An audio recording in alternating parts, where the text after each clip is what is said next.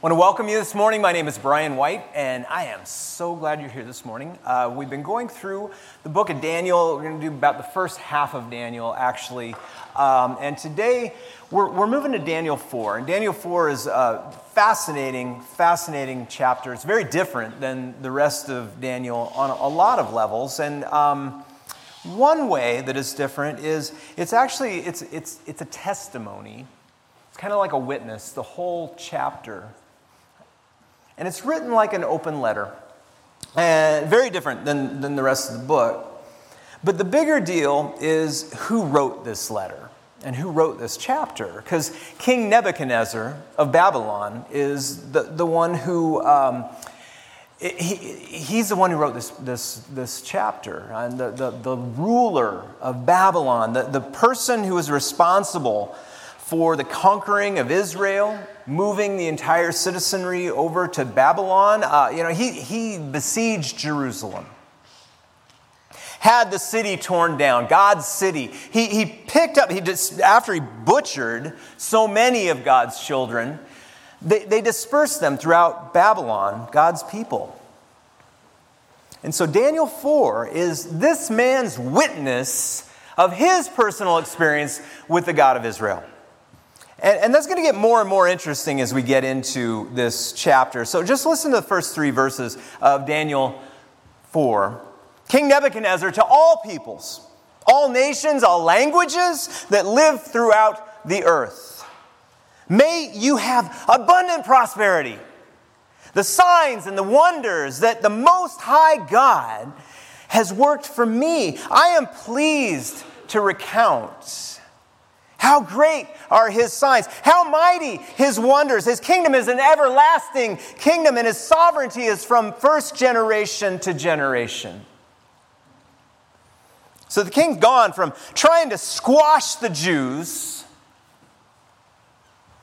trying to force them to, to leave the worship of their God and take on the Babylonian gods. Uh, he's gone to being an evangelist for the one true God. I mean, what happened? Well, that's what this chapter is about, because God happened. The king wrote this after he had an encounter with the living God, and it changed him forever. And it was not a fun time at all, because he was seriously humbled. And the sad thing is, it all could have been prevented if he would have listened to the warnings that God had sent him.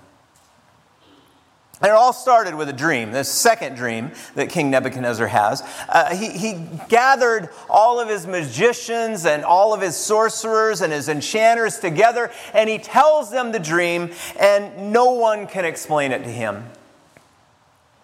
But then he told him the dream to Daniel. Listen to 10 through 17. The king recounts Upon my bed, this is what I saw. There was a tree at the center of the earth and its height was great. And the tree grew great and strong, and its top reached up to heaven, and it was visible to the ends, the whole ends of the earth. And its foliage was beautiful, its fruit was abundant, and it provided food for all. The animals of the field found shade upon it, under it. The birds of the air nested in their branches, and from it all living beings were fed. And I continued looking in the visions of my head as I lay in bed, and there was a holy watcher coming down from heaven.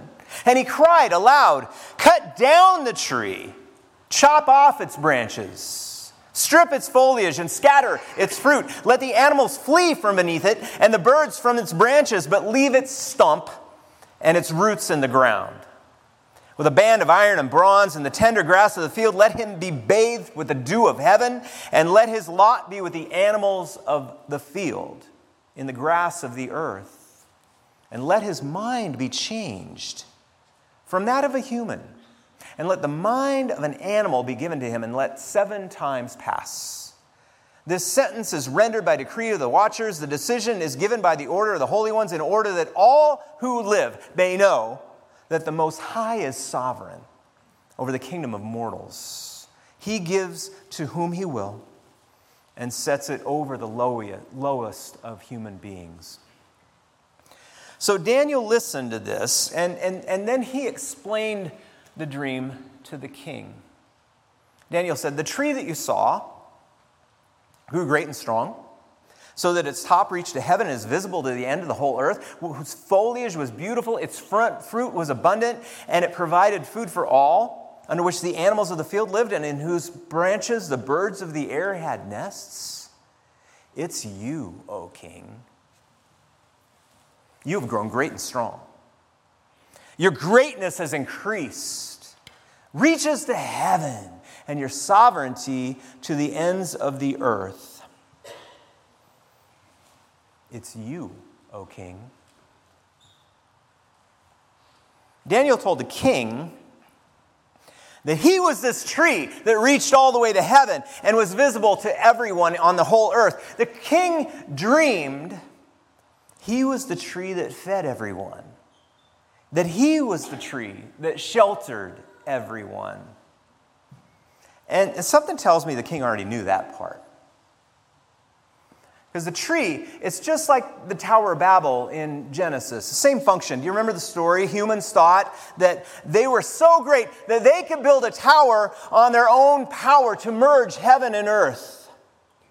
But the point was that was God's job to do, not humans' job. Meaning they were putting themselves in the place of God. So here, King Nebuchadnezzar sees himself as a great cosmic tree, able to merge heaven and earth as one. And again, that's God's job to do, that's not the king's job. So basically, this dream is saying that King Nebuchadnezzar has written himself a new job description, and the job title reads God.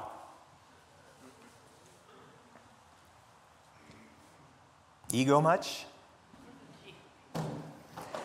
King Nebuchadnezzar is a, a, perfect example of how difficult it is for someone who is in a position of power to avoid corruption.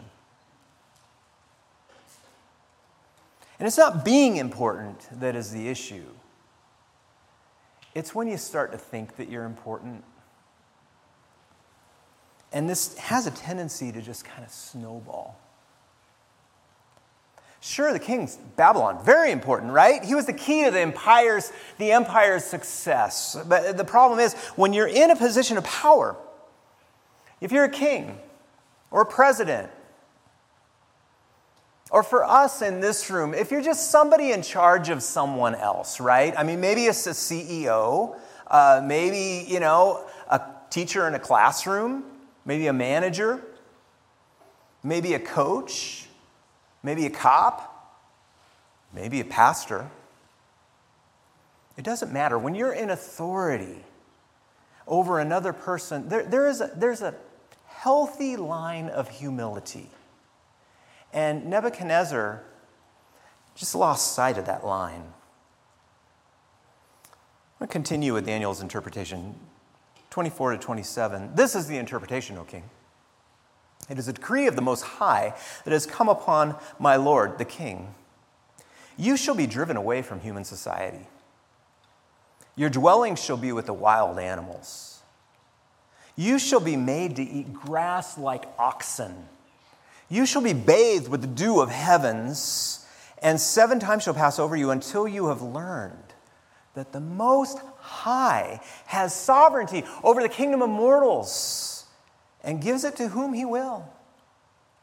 As it was commanded to leave the stump and the roots of the tree, your kingdom shall be reestablished from the time that you have learned that heaven is sovereign. Therefore, O king, may my counsel be acceptable to you. Atone from your sins with righteousness, your iniquities with mercy to the oppressed so that your prosperity may be prolonged. Now, I, th- I think we need to remember who's talking to who here. We're skipping over a lot. This is, this is huge. This is the king who invaded God's city, Jerusalem. And they, like I say, they butchered Israel. And then they carted off the survivors and dispersed them, like Daniel, dispersed them throughout Babylon, right? And God is speaking through Daniel to the king. Daniel not only told the king what's going to happen if he continues his egomaniacal path, but he also tells him how to prevent it. And I think this is fascinating because the, amazing thing here both God and the prophet Daniel, they have compassion and they have concern for the king. It's not vindictiveness at all. And I think this is important because this is a call to repent. And we need to talk about repent. So, you know, we, we get um, from, from the Latin uh, more concept of penitence, and we think repentance means that we're supposed to do self flagellation or whatever like that. You know, it comes from the Hebrew verb shuv. In, in Greek, it's metanoia, but the Hebrew verb shuv, and it simply is the verb to turn. And so in Hebrew, you, you, you shuv. You shuv. You shuv. You turn. Whenever we're called to repent, behind that is not self flagellation but it's, it's a call to turn your life. It's turning your life from where you're going back to God. That's all it is. So you can avoid so much hurt and so much humiliation, King, if you would just turn right now. Turn from where you're going, you're going to crash.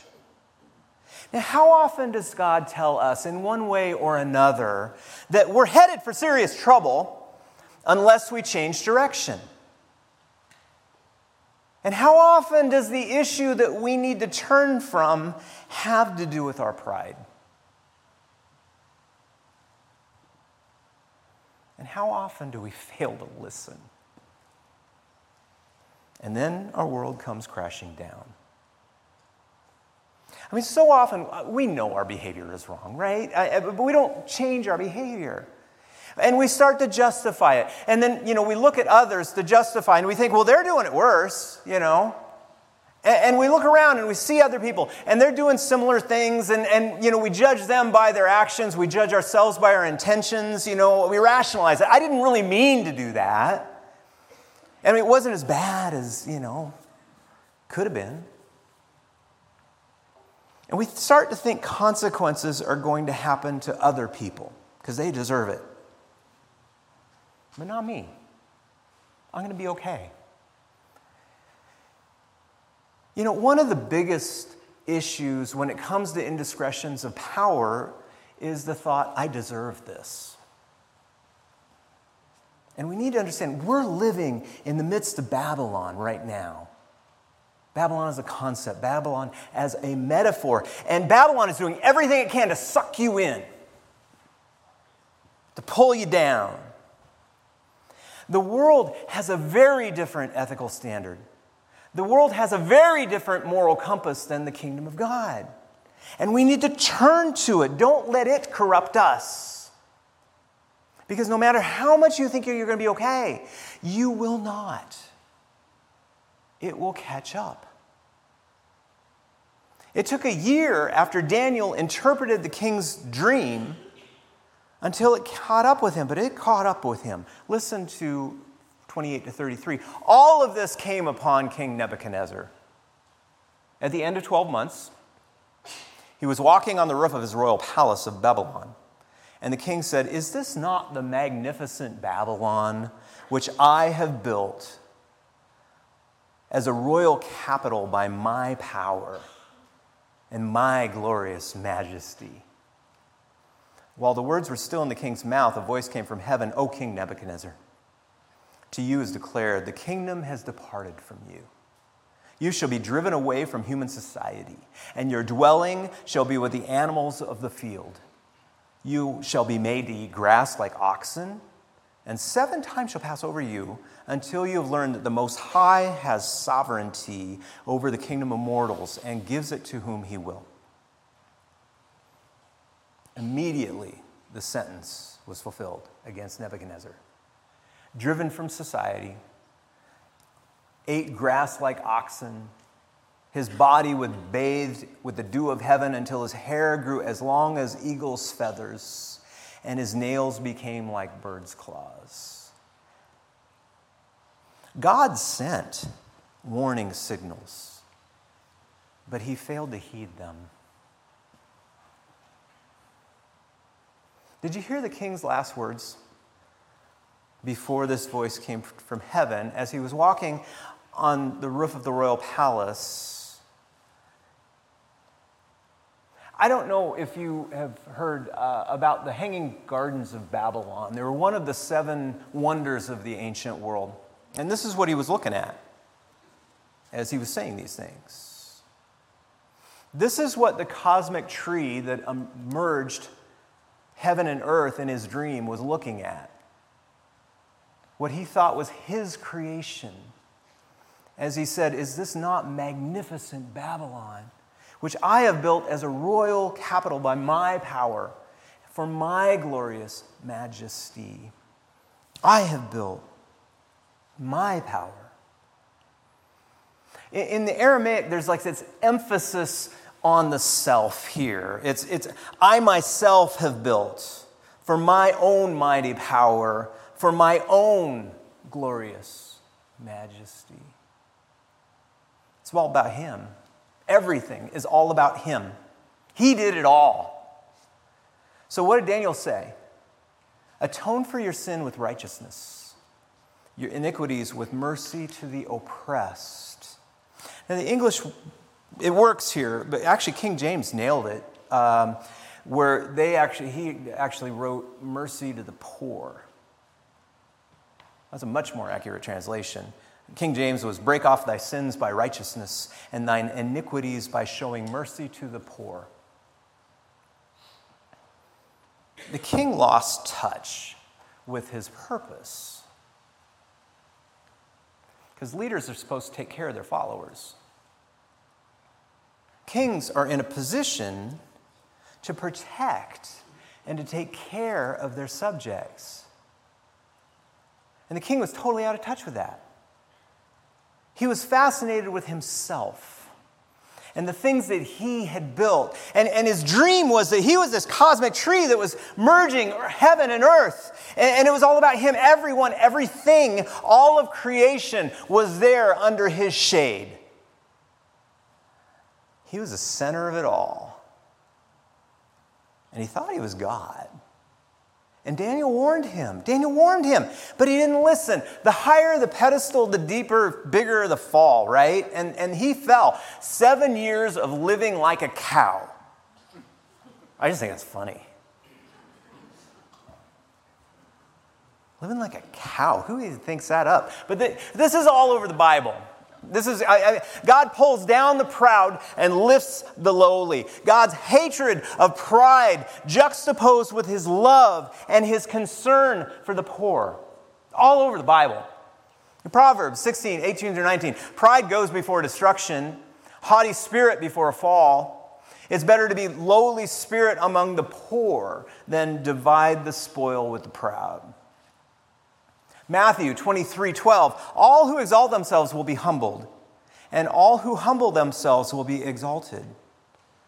James 4 6. God opposes the proud, but gives grace to the humble. I could go on and on and on and on. One of my favorite, in the Gospel of Luke, Mary, she learns that she's going to give birth to the Savior, and she sings this song called the Magnificat. And it's explanation of what God is doing in and through the birth of Jesus. And listen just couple verses from that. He has shown strength with his arm. He has scattered the proud in their thoughts of their hearts. He has brought down the powerful from their thrones. He has lifted the lowly. He has filled the hungry with good things and sent the rich away empty. Now, here's the point. That's Mary explaining what God was doing when Jesus was being born. But I tell you, you could cut and paste that. That could be the explanation of what God is doing to the king in Daniel. It's a biblical maxim. God humbles the proud and lifts the lowly. When we become proud, we don't take care of the lowly. And we start thinking everything that we've done, all that we have is due to our greatness, we join King Nebuchadnezzar. We're out there in the fields grazing on grass like a bunch of cows. And, and, the point is, God sends warnings. Like I said, this is all over the Bible, but we never have ears to hear. We don't pay attention because we don't want to hear, because that's for somebody else. That's not for me. You know, as a pastor who has seen time and time and time again ego and pride just ruin a person and their relationships. I'll tell you, if we would only listen, we would just save ourselves of so much agony. And I just want us to, I desperately want us to learn from this. So we don't have to learn it firsthand. And so often, Christians, we're the worst. I mean, we put on airs like we are these amazing spiritual giants, and, and it's all a facade. It's all a facade. Our lives are a facade. Our spirituality is a facade. It's just a little thin veneer. You know, it's so ironic. Throughout the Gospels, they never thought Jesus was holy enough.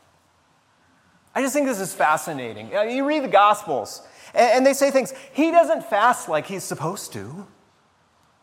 He spends time with the wrong people, doing the wrong things.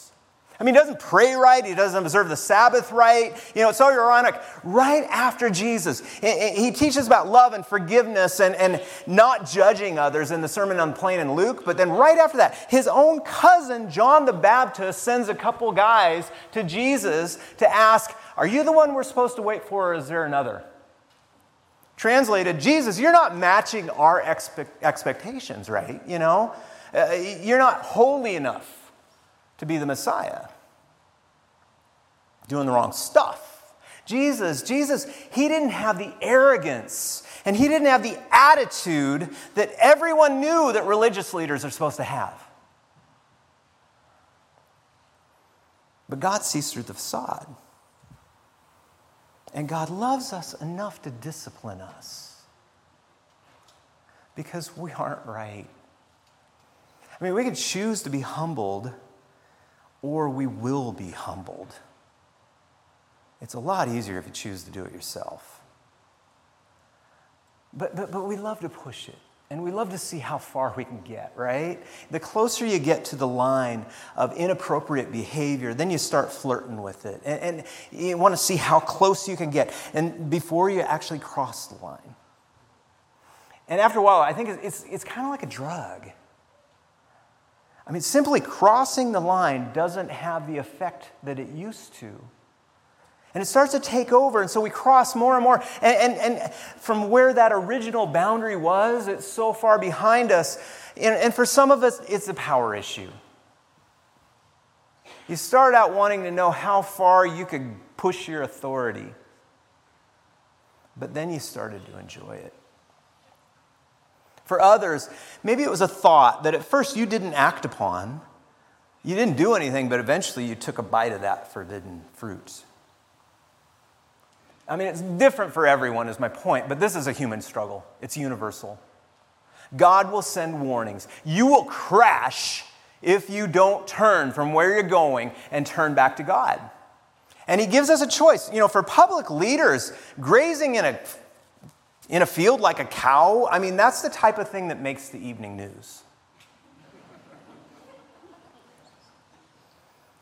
But Nebuchadnezzar teaches us that, that learning the hard way is still a gift. It, it's a gift because it, it's God loves us and God cares for us, and He wouldn't bother disciplining us in the first place if He didn't love us. And did you hear the king's dream? I mean, the tree was cut down to the stump, but the stump was supposed to stay in the ground with the root because it wasn't done. And then after seven years, King Nebuchadnezzar was restored, is the point. And at that point, he praised God for the disciplining, for the journey the cow thing and everything. He realized it was for his own health, it was for his own well being, and for everyone around. And, and that's what discipline is for, right? It's not punishment for punishment's sake. Discipline seeks justice, it, it, it rights wrongs and it corrects behavior. That's what we do when we discipline our children. I mean, that's what God does for us. By the grace of God, like the king, we're able to come back.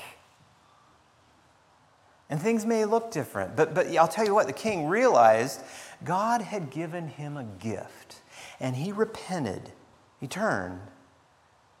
Daniel 4 34. When that period was over, I, Nebuchadnezzar, lifted my eyes to heaven, and my reason returned to me.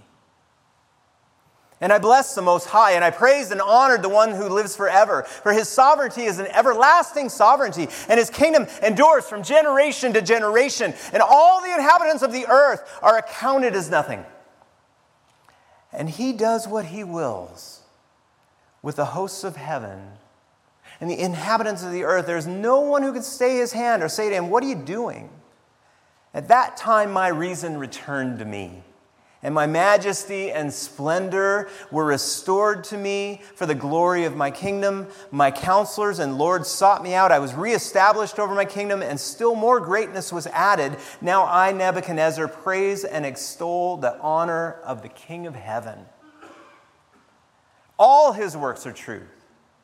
His ways are justice. He is able to bring low those who walk in pride.